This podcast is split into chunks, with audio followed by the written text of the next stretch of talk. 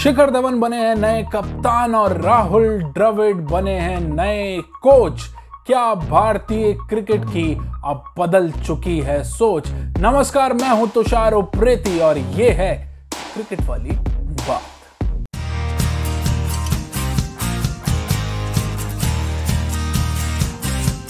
भारतीय cricket team के दूसरे स्क्वाड की घोषणा हो चुकी है। दूसरा इसलिए क्योंकि एक स्क्वाड ऑलरेडी इस वक्त खेल रहा होगा इंग्लैंड में टेस्ट मैचेस तो इस दूसरे स्क्वाड के कप्तान बनाए गए हैं शिखर धवन और कोच है राहुल द्रविड जैसे दिग्गज वेटरन बल्लेबाज। अब राहुल द्रविड का साथ है तो जीत मेरा तो यही मानना है कि निश्चित ही आप समझिए खैर बीसीसीआई ने जो टीम चुनी है श्रीलंका दौरे के लिए, जो जुलाई में होना है, जहाँ भारतीय टीम को खेलने हैं तीन टी ट्वेंटी और तीन वनडे मैचेस तो वो टीम क्या है? जरा जान लेते हैं, एक नज़र डालते हैं कि कौन सी वो टीम है जो श्रीलंका में श्रीलंका फतेह अभियान के लिए बीसीसीआई भेज रहा है। तो टीम कुछ इस प्रकार है बीसीसीआई ने ट्वीट करके जो जानकारी दी है, वो ये है the all India senior selection committee pick the Indian squad three match ODI series and three match T twenty series against Sri Lanka in July net bowler जो रखे हैं इसमें इसके अलावा पूरी की पूरी टीम है और टीम कुछ इस प्रकार है। आ, इंडियन स्क्वाड जो है उसमें है शिखर धवन कप्तान पृथ्वी शॉ। पृथ्वी शॉ का चुनाव इसलिए किया गया क्योंकि आईपीएल में जो गजब की फॉर्म उन्होंने दिखाई थी उसका फ़ायदा पृथ्वी शॉ को यहाँ मुझे लगता है मिल रहा है। देवदत्त पडिकल, एक और आईपीएल स्टार देवदत्त पडिकल, ऋतुराज गायकवाड़ सूर्य कुमार यादव, मनीष पांडे, हार्दिक पांड्या, नीतीश राणा, ईशान किशन बतौर विकेट कीपर संजू सैमसन बतौर wicket keeper Yuzvendra Chahal, Rahul Chahar K Gowtham Krunal Pandya, Kuldeep Yadav, Varun Chakravarthy, Bhuvneshwar Kumar को बनाया गया है वाइस कप्तान, दीपक चहर, नवदीप सैनी, चेतन सकारिया। तो ये वो खिलाड़ी हैं जिन्हें लंका फतेह करने के लिए बीसीसीआई रवाना कर रहा है। इसके अलावा नेट बॉलर्स जो चुने गए हैं वो इस प्रकार हैं। ईशान पोरल, संदीप वॉरियर, अर्शदीप सिंह, साई किशोर, सिमरजीत सिंह। तो ये टीम का चुनाव किया गया है जुलाई में होने वाली श्रीलंका के साथ सीरीज़ के।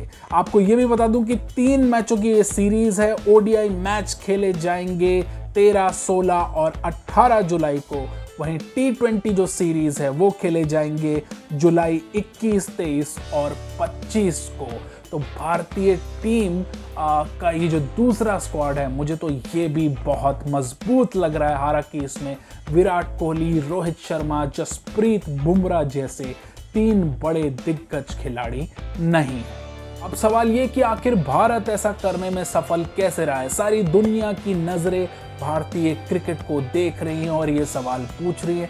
इसका सबसे ज़्यादा श्रेय जो मुझे लगता है, वो जाता है आईपीएल को। ये फ्रेंचाइज जो हमने खड़ी की है पिछले कई सालों में, उसकी वजह से ऐसे कई खिलाड़ी उभर के आए हैं, जिन्हें विदेशी खिलाड़ियों के साथ इस फ्रेंचाइज में खेल के, इस फ्रेंचाइज क्रिकेट में खेल के वो अनुभव मिलता है जो शायद ही कहीं और मिलता हो। देवदत्त पडिकल, राहुल चहर, कृणाल पंड्या, ये सब आईपीएल के वो सितारे हैं, वो स्टार्स हैं, जो अगर अगर आईपीएल से पहले की आप नज़र डालें अगर इंतज़ार करते तो शायद भारतीय टीम के उन 11 खिलाड़ियों में सिलेक्शन होने के लिए इन्हें काफ़ी लंबा इंतज़ार करना पड़ता। लेकिन ये आईपीएल की खासियत है कि विदेशी खिलाड़ियों के साथ खेल के इनका जो टैलेंट है वो साल दर साल उभरता चला जा रहा है। एक और नाम पृथ्वी शॉ, या जो इसमें नया नाम है, चेतन सकारिया। पहला ही सीज़न खेला है